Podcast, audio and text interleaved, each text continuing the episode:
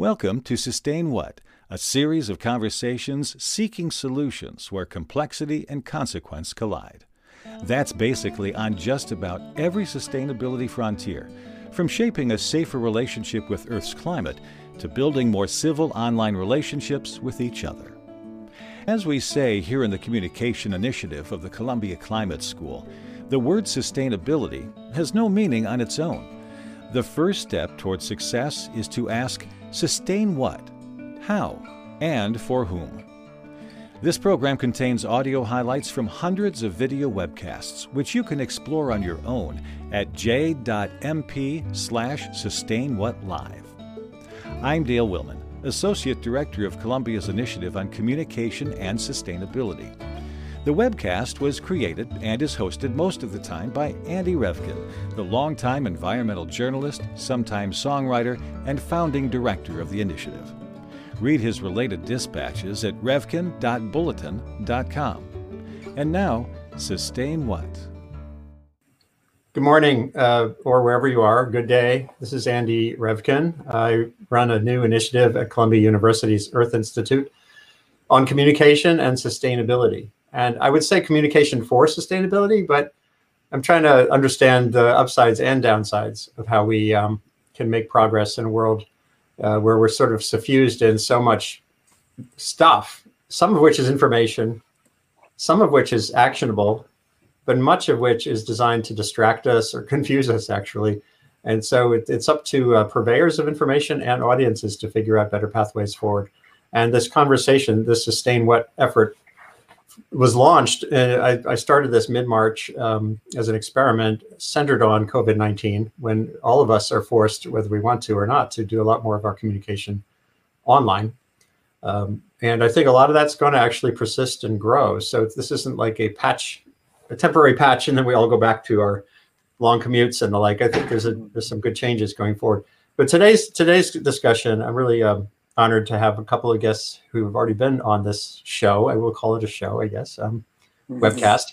Uh, Alice Hill, who was a long time, uh, has had a career in national security, um, including the National Security Council, uh, very strong focus on climate adaptation, climate resilience, disaster resilience, um, but also earlier than that on biodefense and um, issues directly related to what we're experiencing right now with the pandemic. And also we have Rod Schoonover, background in physics and uh, other sciences, who had been for a decade in the national intelligence apparatus, um, working to illuminate for decision makers what is happening in the world, what could pose big risks, and where do we go. Um, and Rod had a fairly prominent moment a year ago. Was it just a year ago, or is it already like two years? It's less than a year. Yeah, okay, less than a year. it feels Time a lot doing weird things. Uh, so, it was like uh, I don't know, uh, about eight months. Yeah, there was uh, some testimony uh, before a uh, congressional committee that was pending, and he was restricted in the way he would be able to present that testimony, and and decided like that great scene and Albert Finney in the movie Network was just, you know, I'm sick and tired. I'm not going to take it anymore. Uh, that that meme has come up lately quite a bit. Um, so Rod is uh, it, it remains in uh, sort of a consulting role in uh, at this interface between risk and and progress, mm-hmm. and it's a, a, challenge as we've seen right now uh, in in spades. Uh. so we're we're going to focus on what I, I'm calling the page 21 effect, which is a term I that grew out of something Rod said on this uh, this webcast uh, a couple weeks ago when we were talking about how the national security apparatus actually has nailed pandemic risk, uh, and even uh, ABC this week reported that the medical intelligence pandemic tracking unit at the Pentagon had nailed that something really weird was going on in Wuhan Yet we're stuck with this often in the in the decision process, getting up toward a president. You end up with that competing with all the other things on the agenda. And and Rod, as Rod said, uh, in 2019 or 18, uh, threat 19. assessment. You know, it's kind of like on page 21, and that that's that's this question: Can we do better at action actualizing at, at getting presented with information like this in a way that actually gets us to torque how how many hospital beds is enough you know where are the respirators, are ventilators, are they are they in good sh- shape? You know, can that actually can change the way government and the rest of us can function and deal with these big risks. So let's start with uh, Rod. Yeah. On on this question, I'm gonna I'm gonna uh, let me just um, scroll here. This is the way for people watching uh, online they can uh, see a little bit the words here. You know, you've said uh, a week or so ago that you described this effect. So could you go at that again? You know, what is the phenomenon like as you're working on a report, as you see it mm-hmm. work its way up the chain? Uh, what is it that sometimes feels frustrating? Well, you know, it's uh, I was part of the, uh, and by the way, thanks for having me. Um, uh, but I was part of the intelligence community that was tasked with looking at long range risk, long range analysis, and you know the the entire U.S. government is large, including the intelligence community, uh, is largely in a reactive uh, crisis management mode. Um, you know, I think it was it was uh, Stephen Hadley uh, back in the Bush administration who said something to the effect that if all you do is manage crises, all you're going to get is more crises because you're not ever planning or putting into place policies uh, to shape the future. And um, and so you know things like climate change, things like uh, large scale um, outages of critical in- infrastructure, things like pandemics, who are low probability for a given slice of time, but over enough time are reach quite high probabilities. They uh, I don't think we in the in the uh, in the national security community or generally the policy community don't quite have the strategic versus tactic uh, tactical operations calibrated quite correctly. And what let's is there a case study or I'm trying to think of a way to crystallize that difference between or, or why it gets muddled. Well, I mean, it's um, basically, you know, much of our history in the, uh, you know, just given 10, 12 years, we have been um, surprised. We've encountered strategic surprise, whether it's 9 11, whether it's 2008 financial crisis, whether it's Russia invasion of Crimea, you know, the active measures of 2016, uh, Arab Spring, this pandemic. Um, you know, these although I put the pandemic in a slightly different category, since we knew something like this would eventually come, we just didn't know when and how um, extreme. Uh, but basically, it's you know it's a problem. It's a big problem in how to transform strategic foresight and anticipation and in, into effective policy. And so that that that worldwide threat assessment that I uh, mentioned last time in 2019, uh, it's got a mix of things that are very short term risks and a little bit of what you might be uh, might characterize as strategic risk or long term risk. Um, and you know, it's some of this is institutional that's been around for uh, decades, and some of it are are uh, maybe new developments. So, yeah, and Alice, um, uh, you, from your perspective too, could you just go back? You said you were uh, you focused on biodefense stuff at a certain point. Could you maybe think about that in this context too?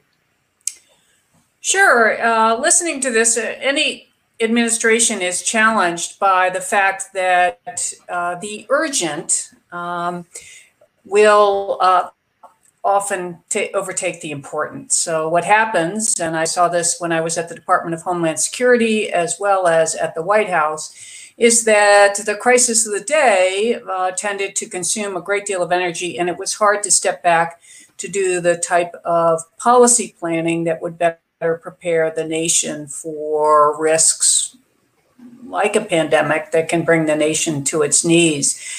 Um, so it is incumbent upon leadership to set that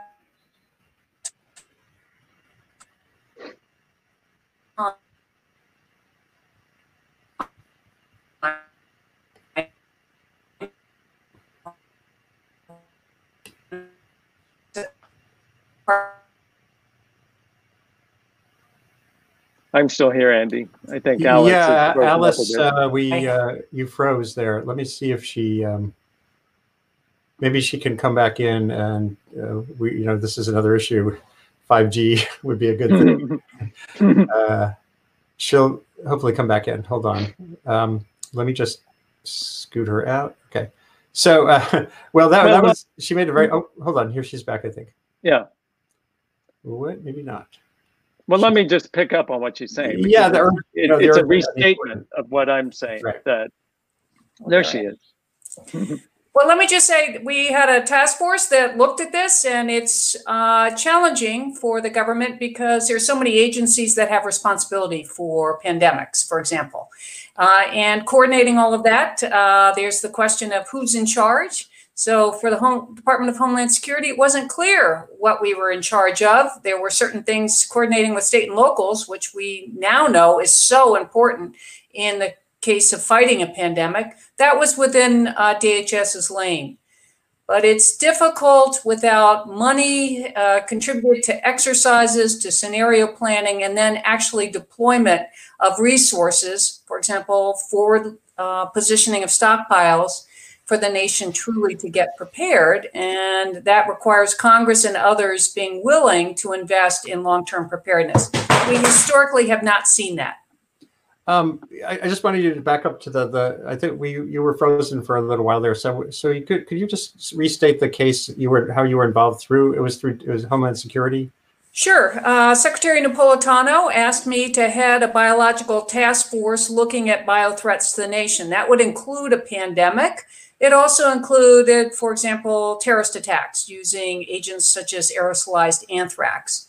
So we had an opportunity to look at all of our procedures within the department, and, and that department really uh, somewhat uniquely in the United States, it's got the Homeland Security focus, but Homeland Security involves preparing with state and local and tribal leaders. Uh, so we were looking at how do we deploy, for example, uh, personal uh, protective equipment in advance? How do we get prophylactic drugs out to the American citizens should we have a biological attack? Uh, trying to solve the many logistic problems involved. And I will credit Secretary Napolitano. She recognized that biothreats, H1N1, occurred very early in the Obama administration.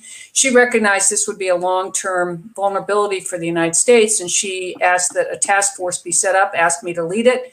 Uh, to make sure that we were coordinating within the department and then with all the other agencies as well as to how to be prepared.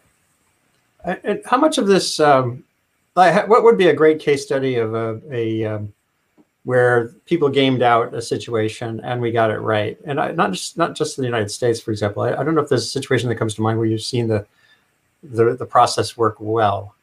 Uh, I, I don't know, Rod um, or, or Well, Alice. Well, I can uh, give an example, but uh, you know, so in uh, in 2018, when I was still at the National Intelligence Council, and um, for a while I was double hatted as the uh, Environment Natural Resources Director and also the Global Health uh, Advisor. And we, and this is, I think it was 2018, where we had an analytic simulation of an emergent pandemic in uh, in an era of disinformation. That was basically the theme. How does so, something like a, a reemergent or a newly emergent disease evolve as we're being hit with all kinds of disinformation? So we did that. It was an unclassified or uh, for uh, official use only uh, analytic simulation with multiple agencies involved. Uh, and it was chaos. It was it was absolute, uh, you know, um, just one mistake made after another of from agencies, and and so you know that doesn't uh, try to game out different policy responses uh, really to the degree that they needed to. Uh, you know, the, this an- analytic simulation, um, called a, again a war game by others, uh, lasted a couple days, and so um, you know, and it by the way, it's just another um, example of how elements of the Trump administration were um, part they participated in this analytic simulation. Um, but but you know that's one of the really effective ways to do strategic planning is to do a stress test in simulation environments, not in real time environments. Right. Right. I have to agree with that. I think scenario based planning um, and actually um, doing the exercise uh, with deployment of assets to see what the vulnerabilities that costs a lot of money, but Right. it does reveal uh, where we have cracks. And then, of course, you need to have the political will to close the cracks once they've been identified and move Yeah. forward. And then, then you have to do it all over again uh, Right. to see what else uh, may be amiss. Uh, and that takes a discipline that may not be present when you have changes of political administrations. Yeah, so that that lack of continuity, because everyone seems to want to jettison whatever the legacy of the last one was. Uh, you do see so, sometimes, like in climate policy, I've seen the Bush era um, major economies forum became under Obama a forgot major emitters forum or something. But Right. so so there can be continuity, and and to me that that that that was a perfect example of something that was extra treaty. It was outside the treaty process, but it was going to help enable the treaty. So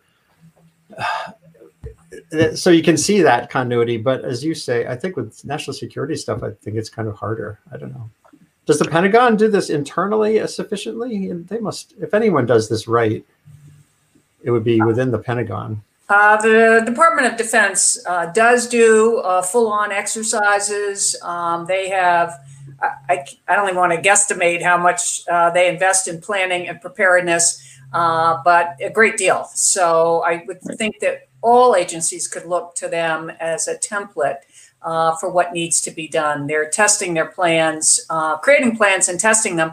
I think there's generally a recognition. Uh, it was Eisenhower who said, um, plans during war plans are useless but planning is essential and that really is what uh, is missing i believe on a systematic basis in the homeland security space. Right. FEMA tries to do that uh, but it's already stretched with emergency response. So to be able to Right. focus also on the importance of planning is a challenge for them. They try but they don't have the resources to match department of defense uh, and then they have the difficult job. Department of Defense plans with itself. Uh, Department of Homeland Security has to plan with uh, 50 states and six territories and uh, all the lower level governments beyond that, the municipal and tribal and uh, all those uh, entities. Yeah. It's really complex. well complex and and i guess when you run that scenario you realize you have to become comfortable with the fact that the response will be variegated. In other words part of the strategy strategy at the top must if you really run that simulation must uh, essentially embrace the reality that uh, the united states is 50 states with all these different capacities. And even within states you get like what happened in florida with different counties getting people off the beaches and other others letting the beach parties continue. So so um, i guess that still comes back to the value of running the exercise. And then but i guess it also gets back to the reality that the united states is always going to be complicated and tough and and variegated. And, and one thing that that leads me to is this idea of what can you build in the capacity in a distributed way in communities so that they have their own connectedness. They can they know where to get information from. They know how to be adaptive. How, how important is that? Um, they know when you hear the word pandemic that it means that social distancing makes sense so you, know you're kind of like normalizing that we're going to get it wrong I think we could do a lot better job. I mean, over the last decade or so, we have starved public health. So uh, I was not a public health expert uh, or familiar with it when I joined uh, the Department of Homeland Security. I'd been a former judge, though, so I was used to uh, being handed problems that I wasn't the expert in, but had to understand what were the vulnerabilities. And one thing that was very clear is that our state and local public health system is weak, and we have weakened it in recent years, and that is now showing. Uh, we just haven't invested. So I think if you have leadership at the federal government level uh, supporting state and locals financially, but also with research, best practices, information, uh, sample messaging, you can have a much stronger response than we had here. Uh, we just simply didn't have that uh, fully in place to support in the way that I think a federal system could work the best. Same is true in climate change. We yeah. are leaving uh, communities up to their own devices to figure out, essentially, reinvent the wheel uh, and uh, hoping for the best. But we certainly have a lot of knowledge that could be shared to make this a lot easier on people and uh, have better results, in my opinion. And I would add, totally. I mean, yeah. those are uh, really outstanding comments um, by Alice. Um, I would, I would also just reassert that um, surprise is inevitable. And, you know, it becomes imperative on federal governments and, and state governments to do everything possible to incorporate surprise into their planning process. Right. And, um, you know, the, the, this goes back to this um, comment that, that we both had before is that you know U.S. decision making is almost entirely reactive, yeah. and it does very little to try to shape the future that we want.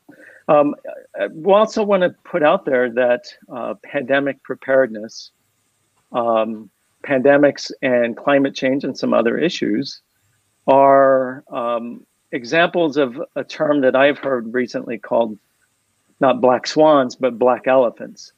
Uh, right. I, I actually right. turned that into a meme a couple of years ago. Yeah. So they're, they're so uh, damn obvious. well, yeah, there it's a combination of a black swan event and the elephant in the room, right. and you know problems that everyone uh, knows about, but no one wants to deal with, and uh, and basically gambling that it's not going to, you know, a black elephant isn't going to occur on someone's watch. Um, and you know this this this tendency for um, for policymakers, I would say Alice is a uh, great exception to this rule, uh, but to avoid the future uh, is very very persistent and not new, and and so you know we need to build in processes and structures to offset this tendency to avoid the future and you know, the U.S. has lost quite a bit of its capability for strategic planning. And and, and Alice mentioned uh, Eisenhower uh, a little bit ago. I think we would do a lot of good to look back to the Eisenhower administration's planning board that they had that really uh, beefed up strategic planning uh, inside the U.S. government. It is it has deteriorated uh, significantly in the last uh, couple decades. There was a question that came in that's worth posting here. Um, sorry, it's temporarily blocking your face, uh, Alice. Uh, Scott Carlson says, from my story in 2011 following the recession, for those viewers interested, Patrick Doherty, a national security expert at the New America Foundation, and his colleagues believe that the nation needs grand strategy once again to meet a new global challenge. We think that the core global challenge is global unsustainability, he says, a convergence of major problems, including a persistent middle class recession, ecological systems in decline, vast population of the world's poorest, etc.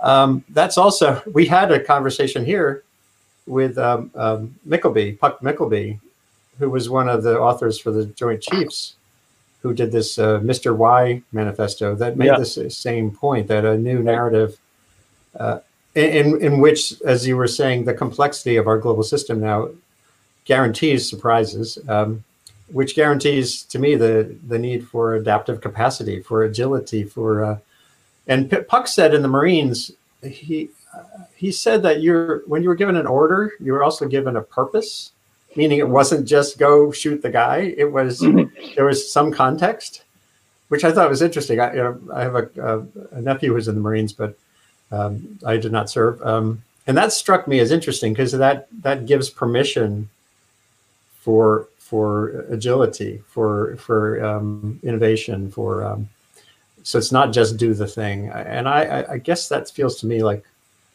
part of what would be a, a good policy or a trait to, to nurture in this environment. Alice, you have thoughts? Well, I think that historically we've seen nations have responded with great change after a calamity, um, whether it's a natural hazard or a pandemic. I'm sure there'll be uh, far greater preparedness uh, at least in the coming decades, for biological threats as a result of uh, this most recent challenge. I think that what's difficult is that, in my experience in government, there it's still um, incremental except for that area that ha- needs to be fixed. And so we need clearly to fix the problem that allowed the country to be so vulnerable to a pandemic, uh, but and not have in place the proper protective equipment and uh, understanding of what measures needed to be done quickly, as well as diagnostics. But uh, I fear that uh, just the nature of how business is done to get to a grand strategy uh, doesn't feel, based on my experience in working in government, and I've spent almost all my career, uh, likely to occur. It's uh, in most areas, progress is made incrementally uh, and even with a pandemic to alert us to how serious this is. Uh, I anticipate that we may not make much progress, certainly in cutting emissions uh, going forward with climate change. And we may also be very challenged in building resilience to the impacts that are already coming. So I love the idea of a grand strategy, but um, it seems a big stretch from my life experience. I hope I'm yeah. wrong. Well, and at the, at the same time, though, I, I guess the question is if, if this doesn't spur it, what will? You know, um, Deborah Brosnan, who was on here recently in 2015, co authored uh, for the European Science Foundation.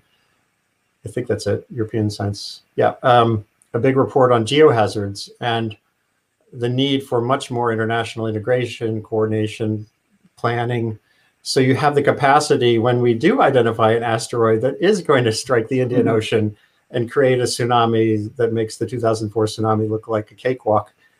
We have some sense of how to handle that.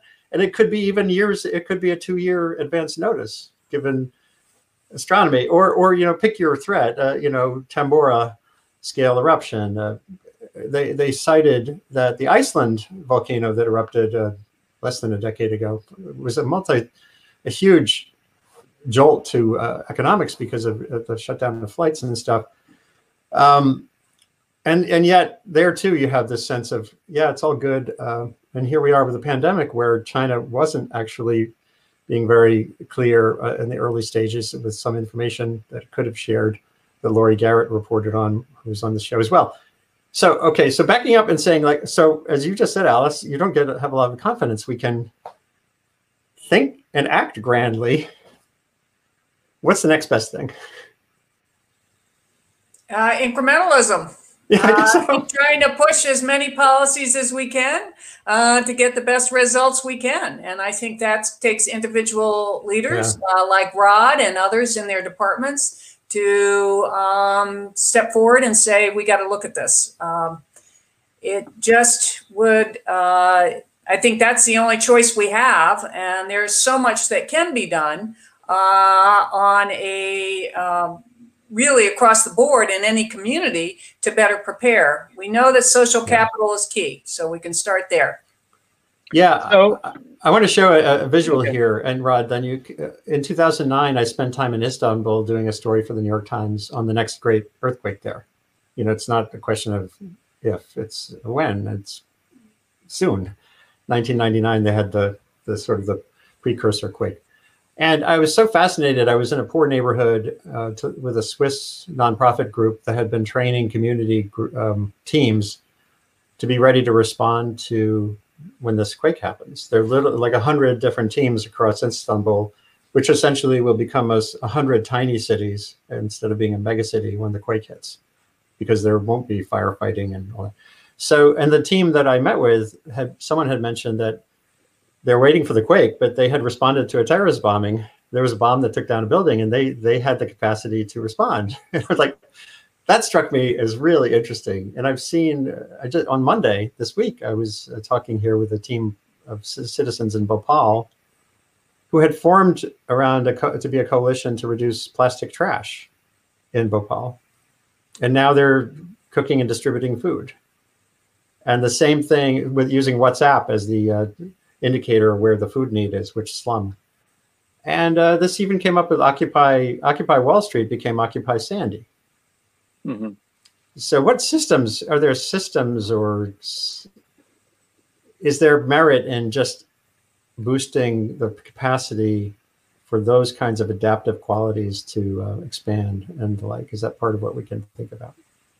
And I didn't mean to interrupt your train of thought, Rod. So if you want to just go back to what you were going well, to say. let me let me just. Uh, I mean, because I think Alice can talk to resilience and adaptive capacity quite well. Uh, there are many gains that uh, that happen when you build resilience. It, if you do it right, uh, it's multi-purpose, and so that that seems to me to be exactly right. But one of the things I wanted to I want to make a plug for grand strategy because I think I think uh, Alice is quite correct that um, that day to day, month to month, it is incremental. Uh, but change is more than just speed; it's also direction. And so uh, you need well velocity. I, I, someone may challenge my physics degree if I don't get that right. um, but but basically you need to change but you need to also go in the right direction and i think that there needs to be people in every agency and also in the in the uh, nucleus of the white house who and and, and pretty well staffed uh, who think and design uh, a grand strategy and I, I, think one of the things that the trump administration did right uh, in the in the first year and i saw these people work. Uh, I worked with them for you know almost a year. Is that they went to work on a national uh, national security strategy from the beginning, and held many meetings trying to formulate what kind of national uh, security strategy uh, this administration was going to pursue. Uh, unfortunately, you know, we went through four different national security advisors, so that kind of sabotages yeah. uh, the continuity. But at least that's something that, you know, that's some that's some strategic thinking and shaping the future that I think uh, the next administration would be very wise to emulate. Why why wasn't that? What was that also underway earlier, or was this uh, a new? What was it about government and that aspects of government that made that a new and novel thing in the, the early days there. So, um, so my you know the I've only served under two administrations, so uh, my my statistics are not great here, but um, what was new is that they went to work work on it right away, and it was issued. Uh, so the staff came in in in uh, January, and it was overseen by a very highly um, skilled uh, deputy national security advisor, and then issued in in October, which is really fast comparative comparatively to other administrations. So, and it was uh, and it was um, there was a lot of deep thinking involved in that national national security strategy. I mean, whether I mean, I, I would quibble with the contents, uh, mm-hmm. but it was a serious endeavor. Um, but you know, as I said, it's fairly detached from what the administration's actions have been. But that exercise, I think, is something to emulate in the future. So Uh, quickly before, Right, can I- your can I thought. Yeah, yeah, Alice. Yeah, yeah. jump in on the national security strategy. I agree. Uh, Trump administration came out very quickly, um, but there was one very important omission, which has come at a great cost to the United States. That right. document essentially does not talk about climate change. That's right. Absolutely. So uh, that was a signal. There is no leadership in this space. We're not going to do a thing about it, um, and gave cover to people who didn't want to do anything about it because it wasn't even in there. That's right. So That's- I think that's that's, one exactly of right. the dangers of global strategies. Um, it they can be manipulated to uh, cost at a great cost to the nation because, of course, now we're not doing anything on climate change. We're rolling back everything, which uh, will come to haunt us in future years. Um, so I think, Andy, your point. I with incrementalism, you get all hazards. So you got to have seismic, you got to have uh, bio threats, climate, every terrorism, uh, nuclear. But you also need a whole of community because ultimately these responses will require uh, leaders at all levels to be involved uh, in the long term. Yeah, that's a well. And let's circle back to that question about leaving out climate change. Um,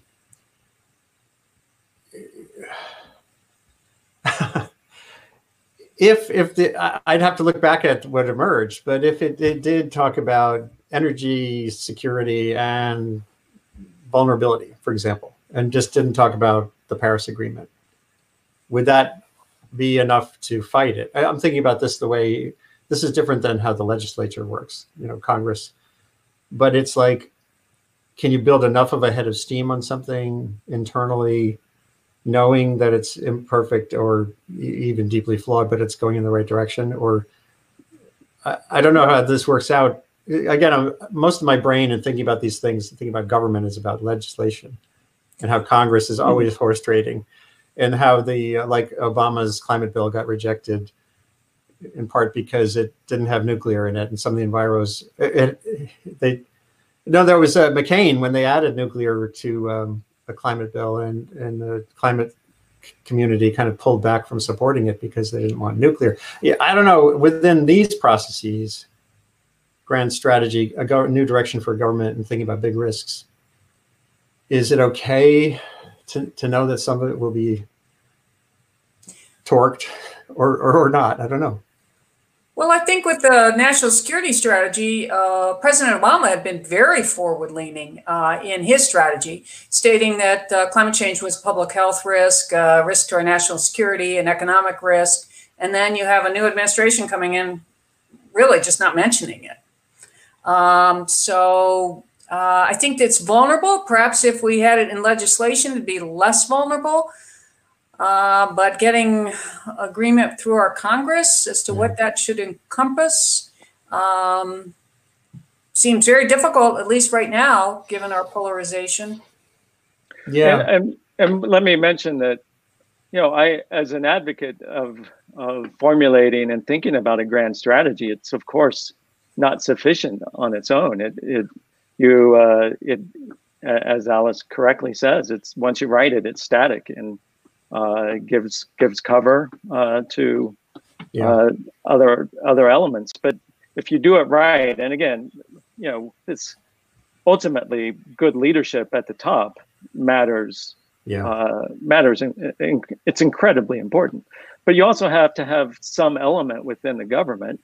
Again, uh, you know, uh, my time in government has been in the executive branch, uh, but you need an element that is strategic in focus, but also working uh, on issues going forward. So, what does this policy mean 5, 10, 20 years from now? What does this operation in North Africa mean, you know, 10 years from now? Right. So yeah, it's none of that can be written down in a grand strategy, but you still have to build that adaptive capacity, you know, in the, in a policy uh, way inside of the government, and st- and states can do this as well. There was a question that came in a minute ago, circling back to scenarios and working out how, well, gaming things out and coming to conclusions. Knowing how flawed we are at some of these timescales and uncertainty questions. And it's about AI. Uh, Owen Reese asks, uh, ask about AI. Can it help? In other words, uh, like Arizona State has this decision theater. Um, I've talked a lot with Michael Crow about that over the years, um, where where there's systems we can start to understand how the human system, not just our behavioral, you know, our perception system, but how human systems, decision systems work or don't work. Is there a kind of a dashboard that can be created that has a little yellow light glowing when an issue like pandemic risk has certain characteristics that we know we're going to get wrong without a, a nudge from some external intelligence?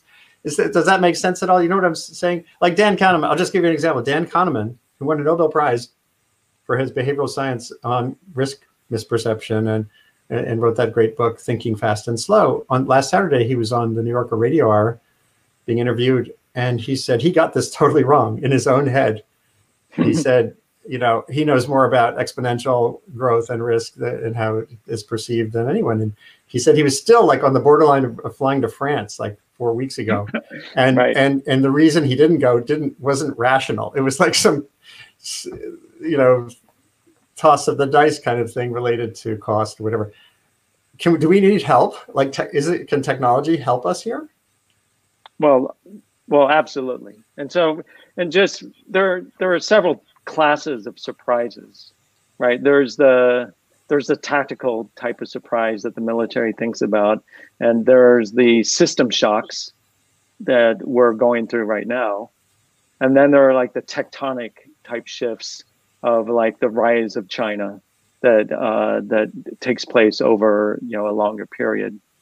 And in that middle ca- category, I think is where you know machine learning, um, near AI capabilities can really be helpful in seeing patterns before our human brain can see them. And so the, the intelligence community spends quite a bit of time and quite a bit of resources in strategic foresight. Uh, for example, one element of this is trying to uh, see emergent uh, technologies and emergent uh, subfields of science even before the practitioners know that this is a community building and they you know they uh, scan the the gray literature and the open literature and pick up these trends using using machine learning, using AI. And that's just one example, but um, in terms of strategic foresight, I think it's going to be incredibly important going forward, uh, especially as the algorithms become more sophisticated. Yeah, it feels, and even I, I could think of um, on that more granular scale, how we've heard recently how um, ventilators that were theoretically in stockpiles hadn't been tested in a year because someone forgot to whatever. And um, having the same kind of nudgy apps that we use to uh, say you haven't, you know, gone for a walk in two hours feels like there's a lot more capacity there at, at, a much more actionable sort of granular level too to have the system designed better to uh, not just toward uh, preparedness alice on that preparedness side, uh, when you look around what's been unfolding, it must be, I don't know what the feelings must be like. Knowing uh, what you know, you wrote a book recently about some of this too. And a colleague of ours here, at the Earth Institute, has Jeff Schlegelmilch has a book coming out on readiness. Um, so, what obviously, you can't wind the clock back and say, let's do it this way. But right where you are now, uh, what is the top of the list of the things you think about when you say, wow, here's what we can definitely do way better given what's unfolded so far? If you look back in history, um, it's a failure of imagination. It's uh, Daniel Kahneman uh, that we just can't uh, really get our heads around uh, these events. So, um, there'll be a commission, there'll be some investigation after this pandemic, and I'm very confident that one of the conclusions will be that we failed to imagine how bad this could be. Just as that was the conclusion, that was the biggest failure after 9 11. Uh, that's sure. what the commission said.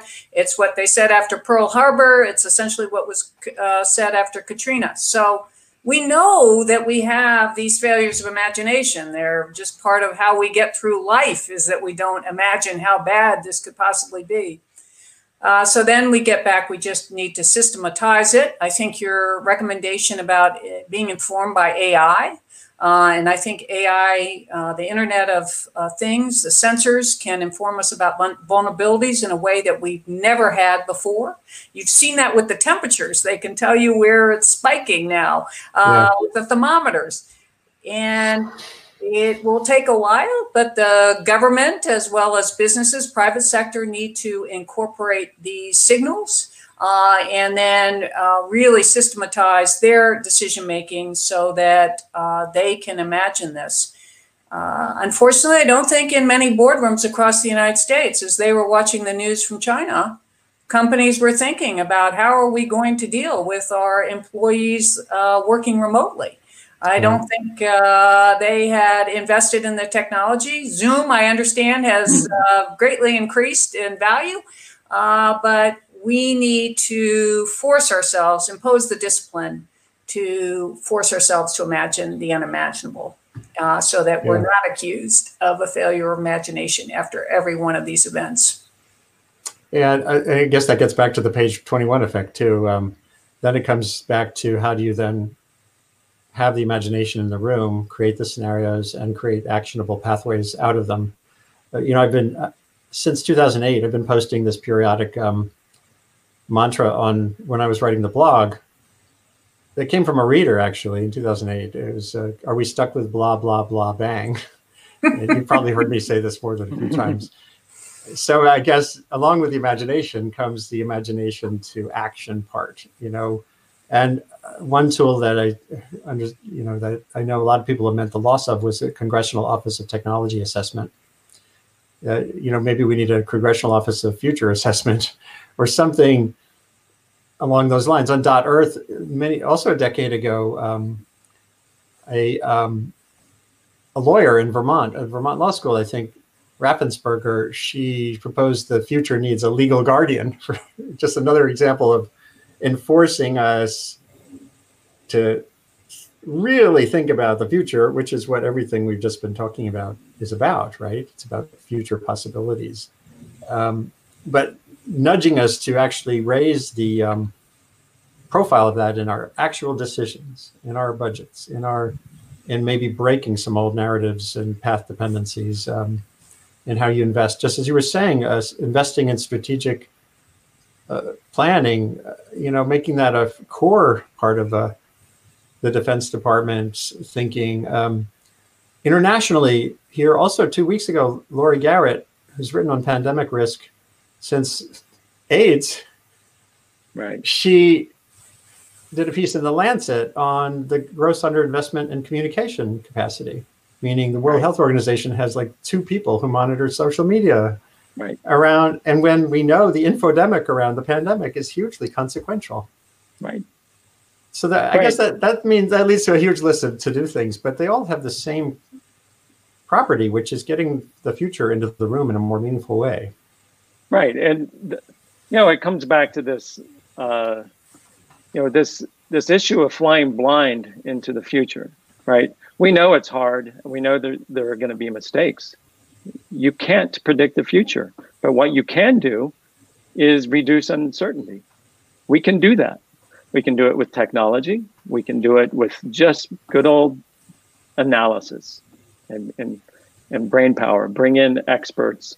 Think about how trends converge, uh, how uh, the international system is changing right before our eyes, how the United States is a variable in many of these uh, trends. And um, we need to address this systematically. Uh, I think having Congress do it makes a lot of sense. By the way, this this um, this worldwide threat assessment that you know we kicked off this episode with um, is in response to Congress asking for a yearly update of the threats facing the United States. So it's kind of built in to the system that we're only going to look at tactical short-term concerns. Where is the you know where is the um, hearing on long-term strategic threats. Um, you know that that. So I used to write a lot of the language in that worldwide threat assessment, and it was a self-limiting factor. Like, oh, which element of climate change, which element of pandemic risk is going to arise in a 12-month window? It's you know it's an artificial exercise, yeah. and we squeeze it in. Um, but it's a you know it's a longer term strategic risk that um, that again just whole parts of our government are not asking those questions or prepared to answer them. It's pretty clear that the current administration is only focused on uh, tactical, transactional, and, and, and political, yeah. mostly strate- strategic questions. Alice. One way possibly to force a greater focus on these future risks is establishing some kind of accountability system for our politicians. Uh, there's this expression, NIMT, not in my term. Uh, and we certainly see that uh, the immediate gets the focus of politicians, uh, the potholes, getting uh, the schools money, um, uh, fighting crime. Uh, but if we had some measure the, for politicians and their success, including asking them during debates and otherwise, what would be your plans to prepare the United States for these strategic long term risks? Uh, I think it would be quite informative. You know, when we talk about climate change, it's mostly about cutting emissions, which is very, very important. But we already have mm-hmm. impacts that we know will be coming in the next decades that will worse be worsened and will really be very difficult for communities to deal with. And there isn't a lot of discussion about what we're going to do to that, how we'll fund yeah. for that, and how we'll keep communities healthy and help them move away from risk. We need to start insisting that our politicians have plans for this. Uh, and maybe we can use the pandemic as an example of why we need to really dig deep into what their thoughts are on preparedness. I couldn't agree more. Well, you know, I, I think you and I are on the same mm-hmm. train there for sure. The, there's so much lack of focus on what you really need to invest in to boost resilience at the community level. And um, at Columbia, we did a meeting right after I started uh, on managed retreat. There's another one planned next next year. And to me, part of the big question is, what do we name this other than managed retreat?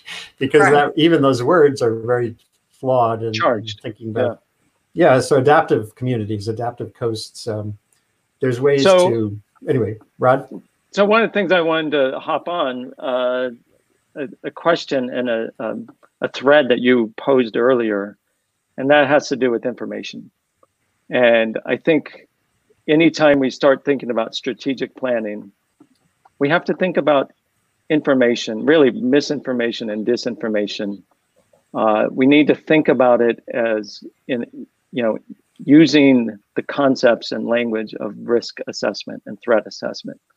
Um, we've always had propaganda and misinformation, but it hasn't really impacted uh, you know our societies and our decision makers the way it is now. I mean, the my friends still in the intelligence community tell me that they spend so much time chasing down conspiracy theories and misinformation mm-hmm. that it gets in the way of their actual day-to-day job. I mean, it, I think it's a it's a critical piece uh, that you keep bringing up. You know, information quality, and uh, I, I think it's I think it's something that we need to study analytically. Yeah, and uh, that's why I created this initiative at Columbia. I'm really glad Alex Halliday, the director, liked the idea. To me, the simplest way to think of what we're facing is that Earth has a new system. You know, there's the Earth, Earth systems. We always talk about Earth system science. Right. Um, the information system as it exists now is fundamentally different than what we had 20 years ago. Uh, and technology for communication has always changed the world.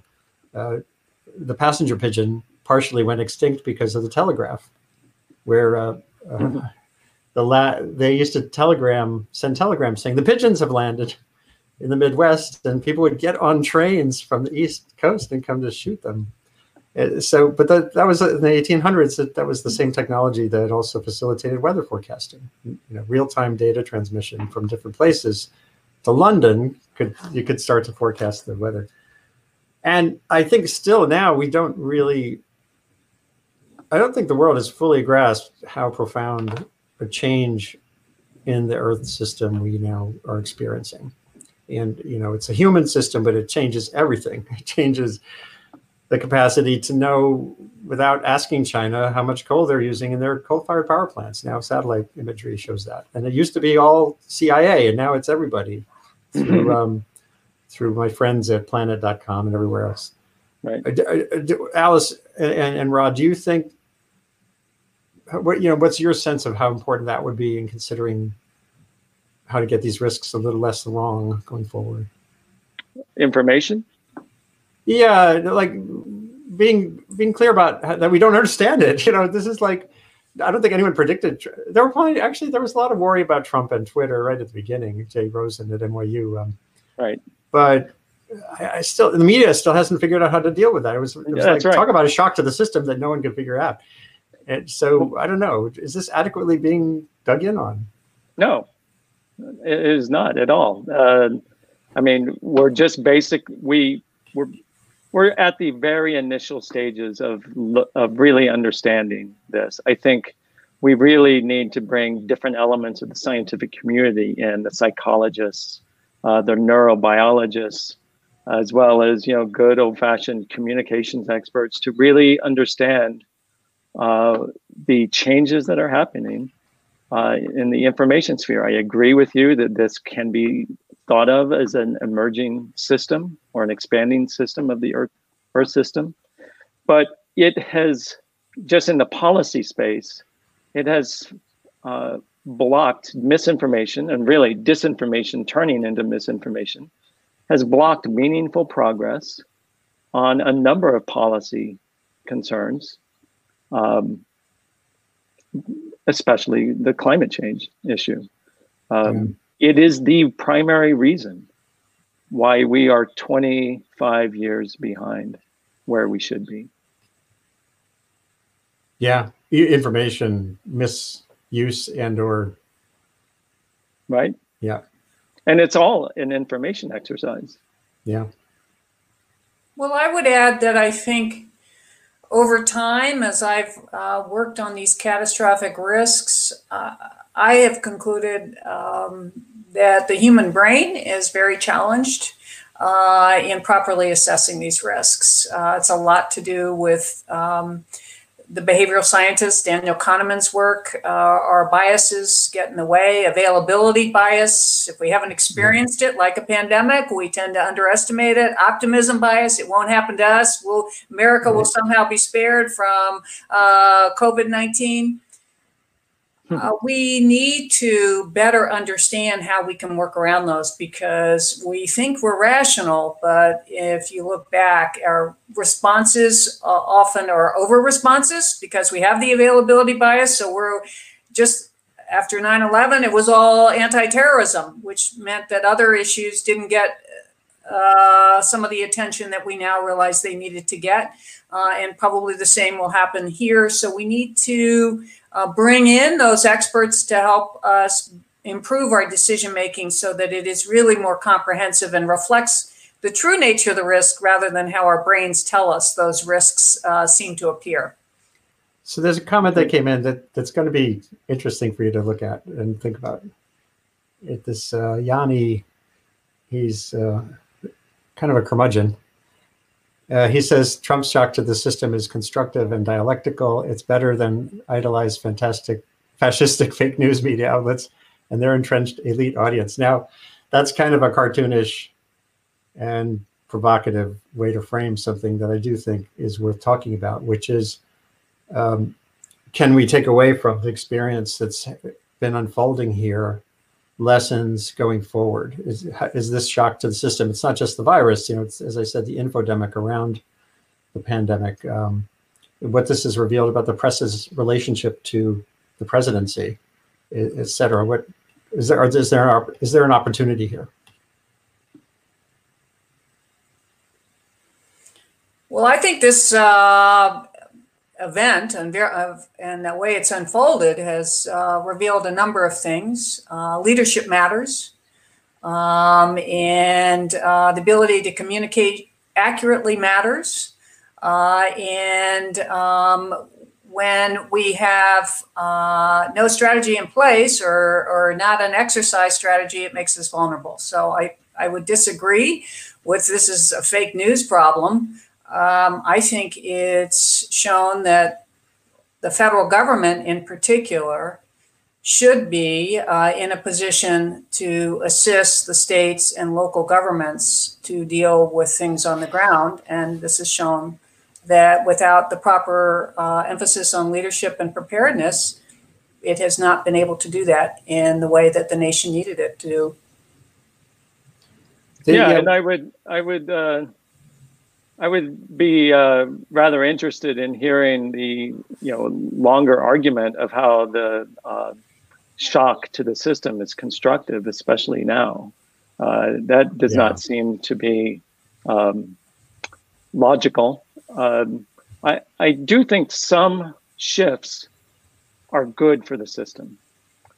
Um, undermining uh, credibility of, of fact pursuing organizations and posing alternative uh, narratives that aren't based in evidence, but yeah. are based in uh, anecdote or even wishful thinking, I think is only corrosive to uh, to decision making at all levels. Uh, and and I would say, and this is me as a scientist speaking, I think it's immoral uh, to to be uh, engaged in telling lies in a moment of crisis. And uh, I guess the, the part of that that resonated to a certain extent for me is the role of the press for the time being, and actually for the last three years, and even exacerbated in recent days with Trump's press conferences, which are designed to occupy space, um, give him a platform. The press plays along with this over and over again. Jay Rosen at NYU is a longtime media analyst and uh, critic, and he said the press needs to go into emergency mode that right now it's clear that um, simply turning on the live stream from the White House, as as has been happening, has been doing exactly what Rod has mentioned is is spreading uh, these these false uh, assertions, and, and then the the media does this kind of silly, ridiculous, nonstop fact checking, which psychologists say actually is doesn't actually change people's attitudes in many cases. It if you're a Trumpian, it just makes you feel oh more loyal to the guy because he's being assailed. Um, and, and, there are different strategies. In other words, the media can choose or not choose to broadcast live the um, the, uh, the, the pandemic briefings, at least, uh, and focus on the actual sources of information. You know, CDC, NIH, and like. It's it feels oh. like there's a trap here that no one has figured out how to get out of yet. Yeah. Well, I, what I would say is, you know, press and communications are outside of my expertise. Um, I do think it's incorrect to call the media, you know, to use that as a monolithic term because there are many different types of uh, outlets there uh, in terms of uh, whether they're evidence based or not. Um, yeah. And, um, but I, I do think, you know, again, uh, just going back to being a scientist, and and uh, and Alice's, you know, remarks earlier about, you know, uh, the way our own neurology and our own uh, cognitive uh, system doesn't always lead us down the right path. Well, this is why we invented science right. hundreds of years ago, right? Right. To to expand past the limitations of of of our, our of ourselves. And so like microscope and telescope. Uh, right, microscope, telescope, and really yeah. the the that those are the instruments of science, but also the method of science right. is to you know it's it's there so that we can so that we could move past uh, you know what Carl Sagan called was the demon haunted world, and right. Um, there is there there are still truths and non-truths and engaging in non-truths um, you know seems to not serve the public interest. Yeah. So we're circling back one more time to the question the page 121 question. So if you could you imagine do this scenario exercise of imagining what a process would look like, having been in that process Mhm. literally, Sure. where a virus emerging in Wuhan Right. gets detected and how that plays out. Well, I mean, the the first thing that you would do, I mean, what you hope to have is a team inside the government whose only task is to look for that, right? Because we know it's coming. This won't Yeah. be the last pandemic. It, it you know, there are really good articles and, and a lot of good scientists who are arguing that climate change are, are will be bringing more infectious emerging infectious diseases because those pathogens are more able to evolutionarily adapt to new systems leaving and hop hosts leaving uh, you know leaving humans as and other organisms as as victims. But here's the deal. You use science. Let science lead. And as soon as we learned the code the the genetic code of parts of that of the coronavirus which we knew in early january that's when that pandemic response team and alice knew them uh, i you know i knew them quite well uh, what they would do uh, is contact uh, the agency the elements inside the government international elements who test. Testing is a fundamental pillar of uh, tackling a pandemic uh, you know like this one or or the next one.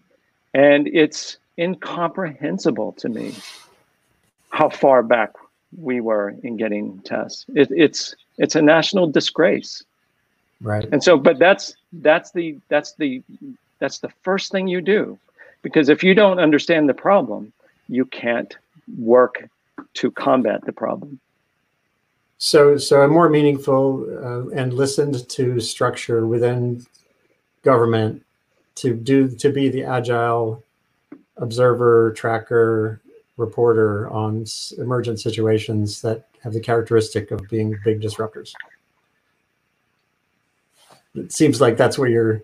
There has to be a Mhm. thing, and I guess well, that was what at least the news from ABC this week was that that that military medical intelligence information Nas- didn't get there.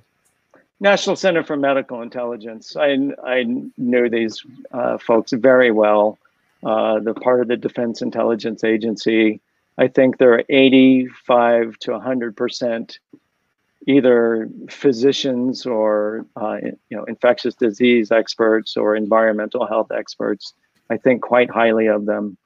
Um, I have a little bit of skepticism that they uh, broke this story in November. That sounds a little bit playing loose. I, I'd like I, I'd like to know more about that. Uh, but Yeah. but I but I I know just because I'm very familiar with the um, with the organizations uh, and you know my own experience watching the Ebola uh, um, outbreak occur and you know the intelligence community and other parts of the national security community being on it well before it was uh, public i have no doubt that elements in the intelligence community were on this uh, you know in late december early january Yeah, and I, I'm just posting. ABC did get later. They got some uh, pushback from uh, uh, Colonel uh, Shane Day on Mhm. that, saying that there was no such NCMI product. Uh, now, obviously, that you can write a denial like that. That could be in different, right can be you know true and false or whatever. I, I, I kind of sense to you though. This gets back to the page 121 effect. Uh, even if that that intelligence group had stated in some technical way that there was this right hotspot emerging. I still don't sense that the system is set up well for that information to become actionable. Well, Well, you know, it's we're getting, you know, right now just looking at, you know, the the text that you're putting up is when something that is a uh, strategic foresight exercise starts to become tactical. And then that's where the government does have some uh, quite a bit of capability to play as long as it's done some planning ahead of time. You do the worst place you want to be in a rapidly evolving complex emergency is you you don't want to be blind. You want to have thought through this ahead of time. And the thing is, you know, I sat through dozens of pandemic preparedness exercises over a decade. Uh, I'm sure Alice uh, did the same. It's a you know just thinking about which elements uh, get moved into action. There's so many moving parts. Uh, I find it shocking that um, with all of that capacity, there are still some key elements just completely um, inoperable. It seems. Yeah. Well, Alice, with you know, uh, on that question, uh, when you had to drop off, we were talking about what would the system look like that gets this right or less, you know, less wrong. We circle back to that question of where do we go from here, um, and maybe using this as a case study. Obviously, you haven't been in the loop on this particular internal threat assessment, but suppose that this particular NCMI had come out with a some strong sign that there was a disruptive disease outbreak in that part of China. How do we think about creating the pipeline? Pipeline might even not be the right architecture to get that where it needs to go in ways that kind of get the right response. And maybe it's it is what Rod said. Maybe it's not the it's not the response. It's the preparation for the response. It's like as he said, the so you know what to do when that signal comes through. I, what, is there something like that you could propose an architecture for next week that could take us in a better direction? Well, I think it uh, requires leadership and it requires uh, some entity or some body uh, being entrusted with uh, the responsibility to watch for these threats and then inform early. You know, the government did create, uh, and I didn't research uh, what kind of funding it has had since I left government, the National Biological Integration Center that's uh, run by um, uh, DHS, and, and its purpose was to take news reports and other reports of emerging infectious disease uh, outbreaks, uh, naturally occurring outbreaks of anthrax, you name it uh, and then uh, prepare um, classified and unclassified uh, information for agencies, both state and local, to consume and do their proper planning.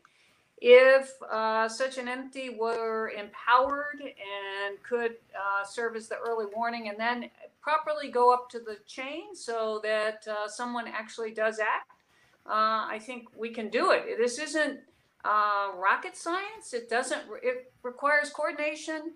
It requires uh, empowerment of those on the ground to inform leaders to act. And what we had here is uh, news emerging, and then we're not getting the diagnostics ready. We're not getting the testing done. We're not looking, opening up the national stockpiles. At least that's not being made aware to the United States to double check where we are. We're not negotiating through the federal government to help the state and locals uh, with the shortage of supplies. We're leaving them on their own. There were many choices that could have been made differently uh, if we had simply treated it with the seriousness that it deserves. So um, I don't think we need new systems. We need better coordination and uh, assertion of leadership and then empowerment of people to act. A reasonable uh, assessment. Um, I think we're close to um, being able to wrap up here. I wanted you both to kind of go at this one last time, and in the sense of um, if there's a convening that could happen, or and obviously, one thing I always try to stress in these sustain what conversations is right now we're still in the now phase. There's so much about the now that can, on a daily basis, mitigate or exacerbate outcomes uh, in every village, town um, around the world and it's wonderful. It's important to um, honor the uh, folks who are on the front lines right now doing in that decision space, whether it's individual risk of someone's restocking grocery store shelves or these uh, people in Bhopal, India, who uh, created a chain to get food. There's a guy there, he's an accountant who wakes up at seven in the morning, starts driving food and doesn't stop till 1.30 in the morning, uh, you know, answering these WhatsApp calls. They're all heroes of uh, the moment. At the same time, as Congress releases money, as people who are in positions of responsibility take this moment to look ahead, it's that's why it's legitimate and important to have this discussion as well to make sure that we're not just going to build back to to to make sure we're, we're testing ways to avoid path dependency and to mm-hmm. and that's happening it's happening in academia you know anyone who thinks that zoom is a patchwork thing we're doing temporarily and then we're all going to go back to a system where students are paying going into deep debt to go to a college to learn anyone who thinks right. that, that, we're going back to that system is fantasizing some that's of it right. will be there so right anyway so where do we so on that, where do we go from here part? Um, if you could just each articulate a little bit of a vision statement, that would be great. Well, I, I will go back to uh, a call for strategic planning, and, and we are blessed with uh, the tools to do more strategic foresight than ever. We we understand the at least the known risks better than we ever have. We know uh, for example, uh, a, a, range of trajectories with respect to warming of the planet. We know trajectories of, um, you know, how our ecological systems are are heading. We don't understand a lot of the convergences. We we, but we really need to uh, build on this uh, this strategic foresight capabilities uh, in a way that that brings us back brings us back from dealing with crises constant crises again I, I, go back to that statement. If all you do is crisis management that's all you will ever do. And plan out the future shape the future uh, expect surprise and uh, and build this in many levels not just the federal government states cities uh, just it it it is a it is a recipe for disaster because the the profile of of risks and threats and surprises that are coming uh, you know over the next 10 20 30 years yeah. is unprecedented alice what's your way to wrap well, things up well i agree uh, wholeheartedly uh, with rod uh, but I think there's another aspect that I would like to add. Uh, we need the strategic planning and foresight. I'm reminded of a story that uh, Thad Allen told about when he was uh, Michael Brown was removed uh, during for from FEMA for the response to Katrina. He was put in charge. He was the commandant of the Coast Guard. Uh, and he describes his first meeting with the first responders, and they said, uh, someone asked, Well, what should we be doing? Uh, and Thad Allen didn't say, Well, you should follow these regulations, you should uh, make sure you have this in your boat, or whatever you're doing. He said, Treat everyone as if they're your family. Hmm. And I think we need to treat these risks as if it could affect ourselves or our families. We somehow think it's not us. And this pandemic, if it's proven anything, it affects everyone. No matter if you're uh, better off and more privileged and still being paid, uh, you're still at home, uh, or uh, for those most vulnerable who are suffering far more, uh, but it's affecting everyone. And we have to start thinking that way instead of thinking this is some distant uh, problem that optimistically it won't be our problem.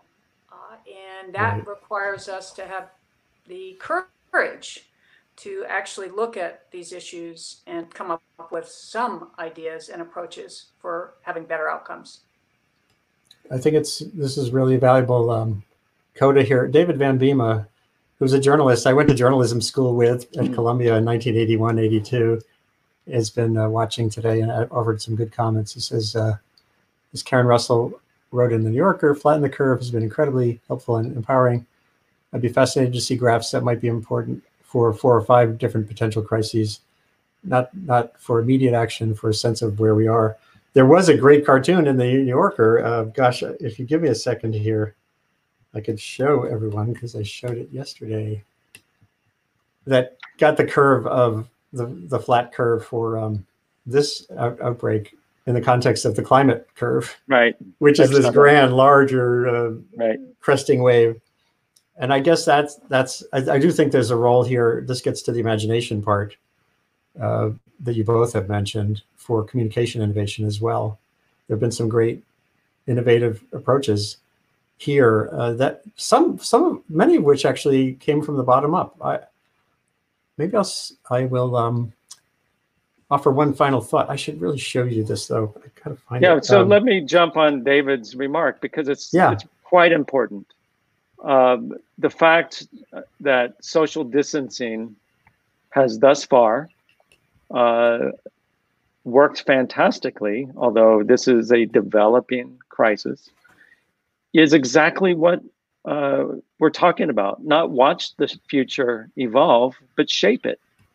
Shape it with today's action.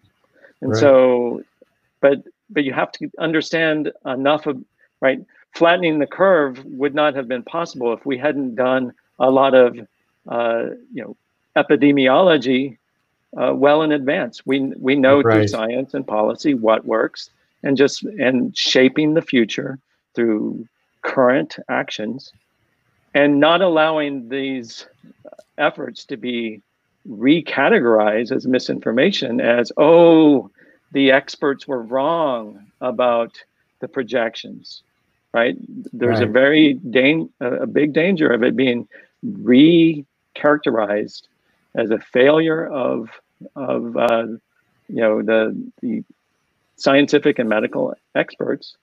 Um, what we're seeing is we had a a big role in how this developed. Again, I'm down uh, in Western North Carolina, where you know we're behind the rest of the curve right now. It still hasn't really crested, um, you know, in this part of the country. So right. I'm very hesitant to be talking about uh, this in any past uh, tense. So I zoomed in on this cartoon purposely. I want you to see. This was actually on Instagram. It wasn't in the New Yorker.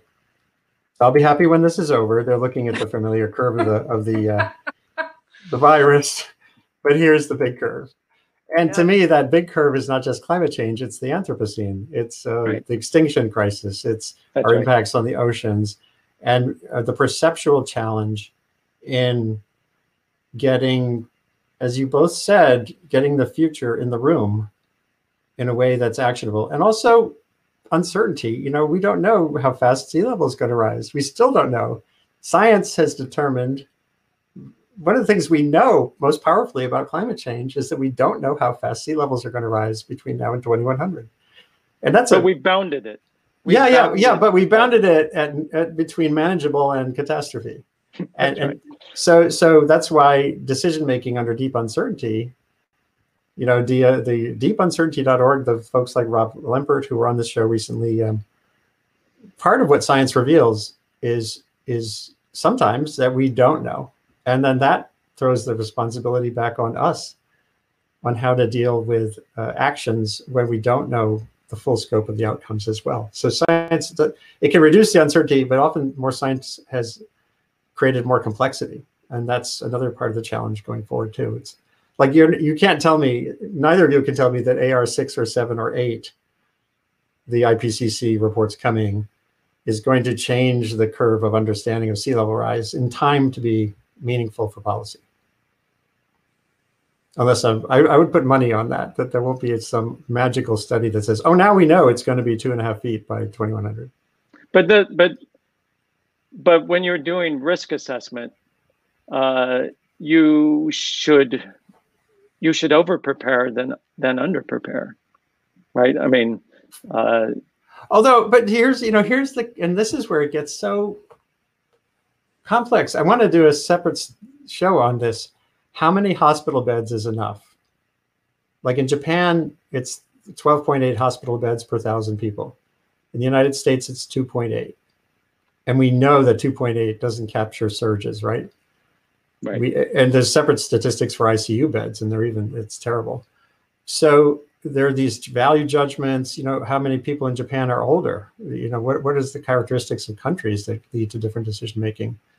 Korea, I haven't seen. Maybe you guys know. I haven't seen yet um, an assessment of how South Korea's really good response was a function of the fact that they're basically on a war footing all the time South Korea has a really good medical preparedness because you know they're sitting a dozen miles from just from doom and how much of that is you know it's easy for us to say oh wow south korea got it right and we got it wrong but how much of that's sort of cultural political priorities priorities that are really um, different seems that these lead to still some interesting questions well mm-hmm. one thing i would add is uh, because there is so much uncertainty that means that we need to plan for the uncertainty uh, in the choices we make so we need to have in the back of our minds if we needed to surge, uh, would this building structure, whatever, exactly. uh, be able to surge in time? Uh, and that goes for a bridge. You can build the bridge so that it uh, is at a static level, or you can build it so it could be easily raised if the sea level uh, rise continues uh, at far less expense. So it's right. taking into account the uncertainty now uh, knowing that we won't get it perfect, but we might have a better outcome if we've at least thought about how we could expand or contract as circumstances demand.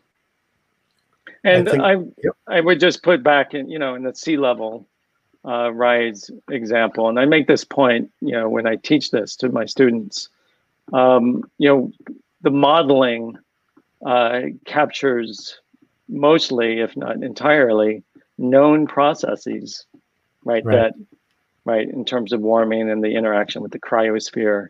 Uh, we should also note the climate that, that sea level rise looks to be accelerating uh, after a linear, um, you know, trend for most of the last 30, 40 years. Um, but it, but that those models don't uh, capture a lot of um, possible, maybe probable as we go uh, further in time. Physical processes that uh, that will exacerbate uh, sea level rise, and so um, you know the, the Mike Mann from Penn State often says, you know, uncertainty is not our friend um, yeah. with respect to climate change. And, you know, I, I, think, I think, you know, we can't continue doing, you know, casino type policy making and decision making, just hoping that we roll the, the snake eyes or hoping that we roll the double sixes, right? Uh, right. Which has kind of been our approach. We're hoping that uh, things aren't as bad as the scientists are telling us. Um, that's a terrible way uh, to do policy. And so it's so in terms of sea level rise, um, it's if you had to bet, you would probably bet that it's going to be worse than predicted, than better than predicted. So back yeah. to the risk assessment. Yep. Well, I'm hoping that these discussions we're having here can lead us into a, a, better place. They spill into academia. They spill into uh, policy. Uh, tomorrow on Sunday, we swing into the arts. My um, I'm determined that this this this program is about all the responses at various levels we need to take or consider to have a smoother ride through both the now of this thing, this tragedy, and the next. And uh, it's been great having both of you on now twice, Thank and you. I hope mm-hmm. we can uh, deepen this further. You know, iterative discussions can lead to outcomes that are better than just one-off uh, talking head moments. And I think that's what I'm trying to build here is uh, is trajectory toward um, not just understanding but outcome. And I thank you both for being part of this. Thanks uh, for having us. Thank um, you. And we'll do more. So Sunday, uh, Dar Williams, the songwriter, is going to be with us, um, and uh, an artist named Emil Alzamora is going to take us on a studio tour virtually. Uh, you know, you think about all these realms of the arts that are paralyzed utterly by um, where we're at. Um, people there are being creative and um, and uh, collective also in, in, ways that are extraordinary and interesting. And then back into the um, into the maw um, next week. I'm going to have on. Um, let's see here. Uh, Thomas uh, Pueyo, who is uh, out in Silicon Valley. He's the one who um, wrote a very influential um, piece on Medium about the um, the transition and in uh, in strategy around COVID nineteen, from the hammer to the dance. It's a paper about the next stage once you've done the lockdown is more of a, as you were saying, testing. Wide testing has to be part of the future, and then uh, sort of a, an agile dance. It's like stamping out the little fires that are going to pop up as the the, the windborne firebrands extend. Um, you know, this is going to go into Africa and South America, and then come back. And um, the dance is the next part of the equation. Um, we've been enduring a pretty powerful hammer now. So thank you, thank you, Alice Hill. Thank you. Thank you Schoonover. Stay safe. Um, hope those around you stay safe as well. And to everybody who tuned in today, please share this. Um, it gets archived. And um, it's our experiment at Columbia University's Earth Institute. Uh, this is a global conversation around, for now, focused on COVID 19, but very much focused on the systems and solutions uh, that we need to build to have a smoother ride for humanity going into the, the rest of this wacky century. Whether you call it the Anthropocene or not, it's a time of deep uncertainty, incredible opportunity, and a lot of risk. So go forth and stay safe. Thank you. Thank you for listening to Sustain What, a production of the Initiative on Communication and Sustainability at Columbia University's Climate School.